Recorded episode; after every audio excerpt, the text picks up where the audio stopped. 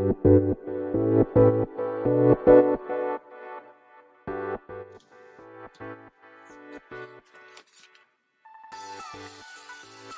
い、始まりました。本を読んでは独り言ラジオ。私、変な髪型をしたポンコツ薬剤師こと町田和俊でございます。はい、というわけでですね、今日も読んだんだか読んでいないんだか、積んだんだか積んでいないんだかといった本たちの中からですね、一冊紹介して、ゆるりと語っていきたいと思います。はい。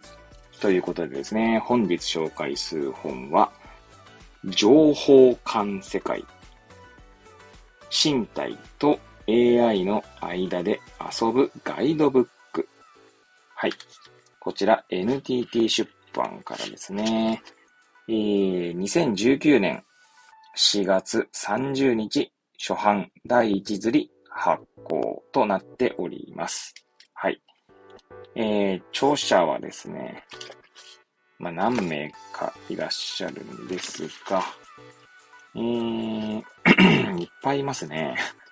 一応表紙に書かれている方は、えー、5名ですかね。え、渡辺淳二さん、え、伊藤浅さん、はい、ドミニク・チェンさん、そしてこの方、大型、大型さんの下の名前が読めない。よしとさんかな。大久保よしとさんと同じな気がしますね。あー、どっかにあるかも。ちょっと待ってください。あー、どっかにあるかも。どっかにあるかも。どっかにあるかも。ないな。ありそうでない。あとは、塚田、これは、塚田優。えー、聴者紹介のところがないですね。わ、和田夏美さんとかも書いてるんだな、この人。すいません。ないですね。あの、ごめんなさい。ないっていうのは、あの、振り仮名が振ってないですね。あ、方法あんのかな？そんなまさか。ないですね。ないので、ちょっと私、うん、ないないない、ないない、ないです、ですね。はい。ということで、ちょっとあの、振り仮名が振ってないで読め、あの、お名前の読めないというところになっておりますけれども、はい。まあ、それはさておきですね。はい。まあ、この本はまず手に取ったきっかけですね。えそしてですね、こちら結構前だな、買ったの。1、2年前かな。まずこのタイトルですね。情報観世界の観世界ですね。で、まあこの観世界という言葉皆さんご存知でしょうかはい。えもともとですね、あの、生物が、ん？生物から見た世界でしたっけ？か ユクスキルさんの本ですね。えー、の中で環境世界という言葉で確か出てきたんだと思うんですけれども、えー、まあ、そういった概念がありますね。はい。で、私ですね、その、その、環世界という言葉を知ってからですね、結構環世界にという、まあ、タイトルに環世界とつく本をですね、まあ、買いまくってた時期がありまして、その中で、まあ、こちらの本も購入したんですが、こちらですね、当時 Amazon で購入してましたが、絶版になってまして、えー、っと、確か古本ですかね。で、買ったと記憶しております。はい。で、まあ、その観世界なんですけど、えー、そうなんですが、ちょうどあの、8ページ、前書きにも書いてありますね。はい。えー、書いてあるんですが、何の本のタイトル忘れましたね。はい。えー、まあ、観世界の概念についてこちら、えー、紹介されている文がありますので、えー、ちょっと軽く、えー、引用したいと思います。えー、観世界ですね。えこの概念は、生物はそれぞれの身体や感覚器官の制約に基づく閉じられた世界で自分なりの意味を見つけながら生きているということを意味します。はい。ということですね。確かですね、生物から見た世界キークスキルさんの本ですね、を私は一度読んだんですけれども、そちらではですね、なんだっけあれ、ダニ？だったかな？だか、紹介された気がしますね。何だったよな。えー、まあ、その、ちょっと、その何だったかも勝負じゃないですけど、その虫ですね。虫という言い方が正しいのか、どうかわかんないですけど、確か赤外線かなんか、匂いだっけかな？匂いを感知して、えー、木の上から落ちる。だからなんだ、そんなことだったんじゃないかと 記憶しておりますが、まあ、そ、そちらよりもですね、もう一つ私の頭の中に残っているその環世界の例としてはですね、確かモンシロチョウだったと思いますけど、皆さんモンシロチョウを頭に思い浮かべてください。どうですか？思い浮かべましたか？モンシロチョウね、羽が、まあ、どっちか白い印象があると思うんですけど、モンシロチョウはですね、確か、えー、紫外線 が見えないん？紫外線でしか認識できないどっちだったかな？なのでですね、私たちには白く見えてるんですけど、モンシロチョウにはですね、白く見えないんですね、羽がね。確か。どっちかというとなんか灰色みたいな色で見えてたはずです。はい。で、それでオスメスも確か認識してるんじゃなかったかな。だ一見ですね、人間の目には白く見えて、羽がですね、白く見えて、オスメスの区別がつきづらいんだけど、その紫外線だか、だった気がしますが、まあ、要は、モンシロチョウの目にはですね、オスメスがしっかり区別できるという話だったと記憶しております。まあ、ご興味おありの方はですね、環世界モンシロチョウとか、調べていただくと多分おそらく出てくると思いますね。はい。まあ、モンシロチョウ、紫外線でも、もしかしたら、まあ、紫外線じゃなかったとしても、同じような記事が引っかかるんじゃないかなと思いますので、まあ、ご興味おありの方は、はい、まずは調べていただくとして、えー、話を戻すとですね、まあ、この環世界。えー、まあ、その環世界に私がですね、興味を持ったのは、そもそもですね、まあ、人間一人一人もそれぞれの環世界で生きてるんじゃないかなと思ったからなんですね。はい。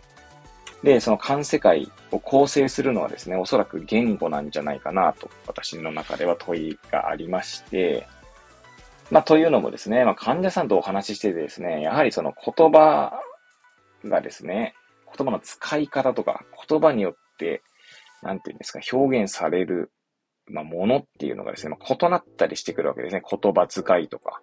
はい。なので、まあ、それぞれですね、多分、ち現れる世界が違うので、で、まあ、その世界の中でですね、まあ、患者さん、まあ、一人一人人間は生きているわけなんですよ。なので、その言語認識と、まあ、観世界みたいなことに興味を持っていろいろ調べてた中で、まあ、情報観世界っていうタイトルであれば、なんかそれのヒントになるものが得られるんじゃないかなと思って購入した次第でございます。はい。ということでですね、こちら古本なので帯はついていないんですけれども、まあ、目次の文言ですね、を紹介していきたいと思います。はい。並走しますとですね、こちらは全部で、まあ、後書きが始まるのは172ページですね。はい。で、えー、こちらですね。チャプターは5つのチャプターですね。はい。で、構成されております。はい。でそれぞれですね、まあ、書いてある人が、まあ、なんだ、著者が違うっていう感じなんですかね。はい。あと、コラムが結構入ってますね。いろんな方のコラムが。はい。ということで、ちょっとそちらもどうすかな紹介していきますかね。はい。えー、まずチャプター1ですね。まず閉じこもることから、身体と情報感世界。えそして、えー、チャプター1の後にコラムが2つ入ってますね。はい。1つ目が、観世界を始まりとする世界の進化を思う。進化って深いっていう字書くものですね。はい。もう一つが人間の情報処理システムの限界と特性。そしてチャプター2、情報感世界を映す。で、映すの、えー、映すは最初ひらがなで書かれているんですけど、その、まサブタイトル的なところに、写真の写で映す、移動の意で映す、映画の A で映すですね。はい。えそしてその次にコラムが2つまた入っておりまして、一つ目が、複雑なことを複雑なまま映す。えー、観世界の交わりが街になる。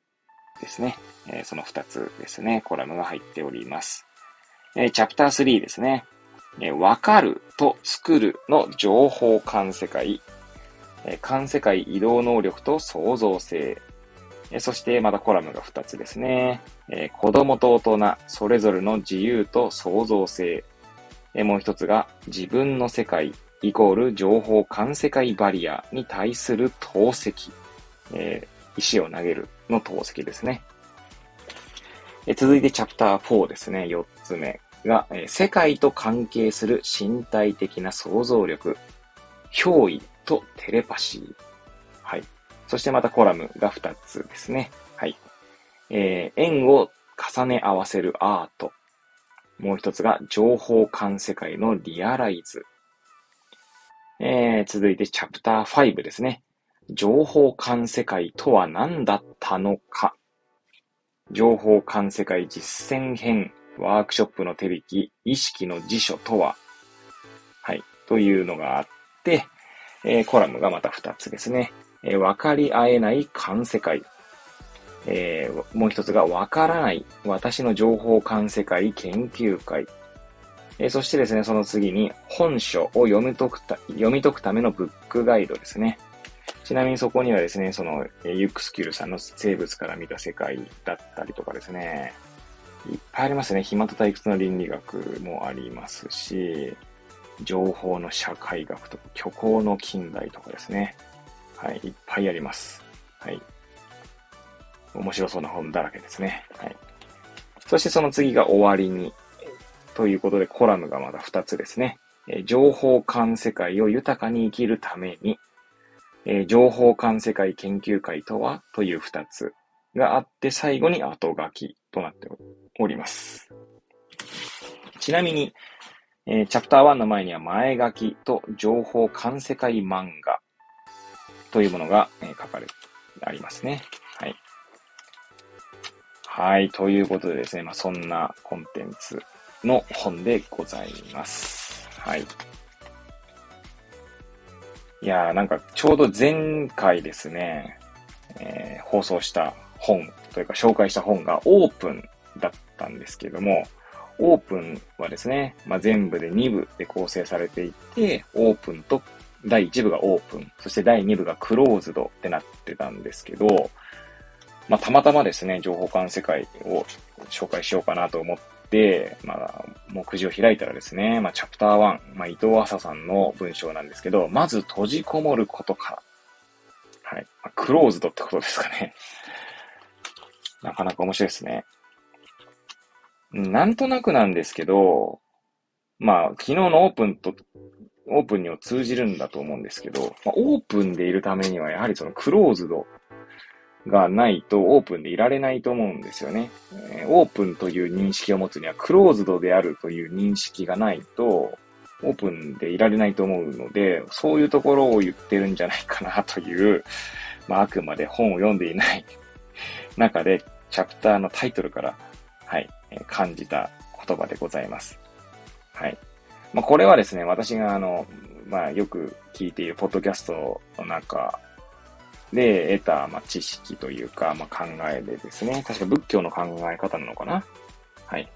えー、以前、ポッドキャストでですね、アスコープという番組があってですね、そちらであの、松並龍玄さんという方が、えー、自他の境界線ですね、自分とは何かみたいな問いに対する、まあ、龍玄さんのお言葉としてはですね、まあ、自分を構成するのは、その、まあ、他者ですね、その自分以外のものによって自分が構成されるというか、形作られるというか、縁取られるって感じですね。はい。だ自分以外のものを認識しないと自分は認識できないっていうことなんだと思うんですけれども、まあ、そのように私は考えているんですけど、まあ、そこから考えるとですね、やはり閉じこもること、自分を知ることで、まあその自分以外のものが、まあ、知れるということだと思うんですけど、まあ、そこからまた昨日のオープンという話に通じるのであれば、まあ、クローズド、つまり自分の内、中の内政とかですね、まあ、生殺とか言いますけど、まあ、自分というものを知れば知るほど、まあ、そこから、まあ、相反するようにですね、えー、その反対であるオープンというマインドが育つんじゃないかなっていう気がしております。はい。ですかね。まあ、これはあくまで私の感覚でございますけれども、はい。そしてですね、私が今、あの、この目次の文言の中でですね、あの、和田夏美さんのコラムが書かれているんですけど、和田夏美さん確かあの、えー、手話通訳者の方だったと記憶しておりますが、そうですね、はい。え、生まれた時ですね、老者、え、の両親のもと手話を第一言語として育つと。はい。身視覚身体言語の研究と、をされている方ですね。このコラム1ページかな ?2 ページか。2ページなので、えー、すぐ読めそうなところなので、ちょっと読んでみようかななんて思いますけれども、はい。まあね、感世界。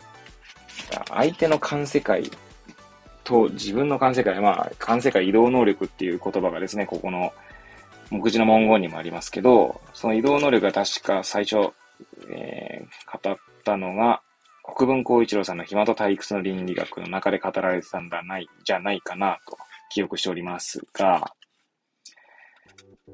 まあその、ね、感世界が違うからこそですね、まあ、真、基本的には分かり合えないことから始めていく必要があるんだと思うんですよね。そこからですね、その言葉だったり、その情報を、の認識を合わせていく必要があるのかなと。まあ、今、まあ、完全に思いついた事例としてはですね、まあ、私、あの、高校時代の友人がですね、あの、色毛だったんですね。何、何色が見えなかったっけかな？赤だったか緑だったか覚えてないですけど、まあ、見えないんですよね。認識できないので、おそらくですね、その認識できない色でのもののやりとりの際にはですね、言葉を色では表せないんじゃないかなと思うんですよね。まあそういった感じでですね、えっ、ー、と、途中ね、先ほど和田夏美さんという、まああの、なんだ、手話言語を、な、まあ通訳者というんでしょうかね。の方も、こう、軽く紹介、紹介ではねえな。はい。まあその、コラムがあるよってことをね、紹介しましたけれども、はい。あの、身体感覚が違うと、まあ、そこで見えてる景色というものも違ってくるので、でも同じ景色だと思っていても見えてる世界が違うのであれば当然分かり合えないことから、え認識を合わせていく必要があるっていうことなんだと思うんですよね。うん。おそらくです、これも。はい。まあそういったのはですね、まあ私は日頃、あの、まあ、高校高齢の方とお話ししたりとか、まあ、あるいはですね、子供ですね、自分の子供。はい。もう全然やっぱ感覚が違うんですよね。子供なんか特に時間感覚がやっぱ全然違うのだなぁと、まあ思っているんですけど、まあ時間の感覚がまだないんですよね。時計だったりとか。うん。なので、まあ、以前、その、ボイシーのですね、荒木博行のブックカフェの荒木マスターがですね、子供はマインドフルな状態であるみたいなことを言っていたんですけど、まあ、今ここなんですよね。だから、まあ、大人がですね、なんか計画立てて、まあ、先々を読んで行動するということが、をしようとするのに対してですね、まあ、子供は今ここ、まあ、今やりたいことを今やるみたいなところがあるので、まあ、我が子だけなのかもしれませんが、まあ、そういったところを考えるとですね、まあ合わないんですよね。多分その世界が違うと。うん。なんですよね。なんか面白いですよね。いや、なのでまあ、そんなことを考えるきっかけになるんじゃないかなと。まあ、そんな本なんじゃないかなと思いますね。でたまたま今ですね、パラッとめくと131ページがこう、開かれたんですけど、そこにですね、見出しが一つあってですね、閉じるための意識、開くための無意識という言葉がえー、目次、いやいや、込み、見出しですかに書かれてますね。こちらの回、こちらチャプター5ですね。情報管世界とは何だったのか、みたいなところに書かれている、え、言葉なんですけど、なかなか興味深いですね。閉じるためには意識ですか。で、開くための無意識。ほう。今ちょっと書かれているものを紹介していきたいと思いますけど、無意識の感世界にある潜在的な存在へ感受性を持つこと。過去他者を感じる。無意識の感世界へ働きかけ、身体的な想像力を引き出すこと、過去他者と関わる。他者との間に新しい現実が生成される関係性を築くこと、えー、過去他者と作る。これらの中で例に挙げたジョハリの窓、心臓ピクニック、スポーツソーシャルビューは、どれも目の前で起きている言説や存在の背後にあるものを想定し、身体反応を通して無意識を感じたり、身体的な刺激を通して無意識に対して働きかけるという視点がありました。意識の観世界は言語的に自分を含めて環境を記述します。